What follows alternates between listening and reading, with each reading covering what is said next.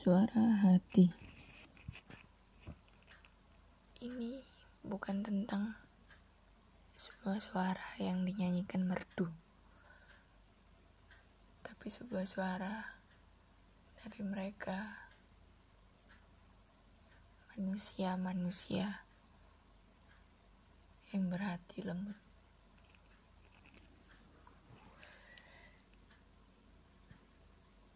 Ada kalanya suatu hari kita tertekan, sakit,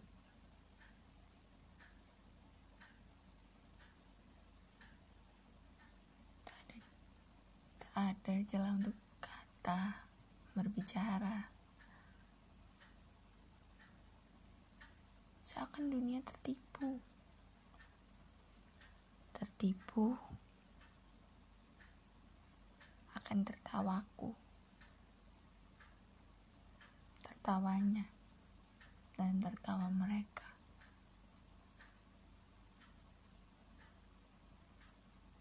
sebuah terka menerka ditelan mentah-mentah tanpa ada marah hanya rangkaian kata di sebuah sosial media. Hanya itu. Tanpa mereka yang menerka tahu satu kata yang berarti kekecewaan.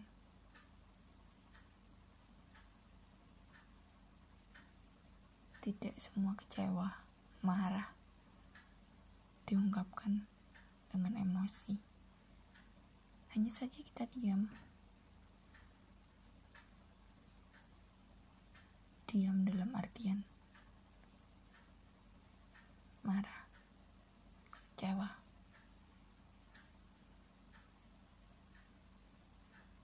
Kita, para pendiam, bukan berarti tidak bisa marah. Selalu kau diamkan. Selalu kan maki-maki. Tolong hargai kami yang tidak bisa mengungkapkan emosi. Kita bukan autis, bukan. Kita hanya mendewasakan diri dengan mendiamkan sebuah emosi. Buang-buang waktu marah, hanya diam, menangis, sudah. Untuk apa marah? Hingga kau berkata kasar. Dan akhirnya bertengkar hebat. Untuk apa?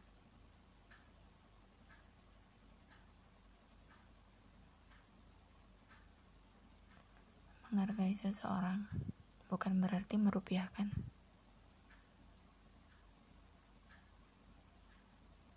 Sakit mana orang minta dihargai, tapi kau beri dia rupiah. Bodoh ya kamu. Bodoh banget.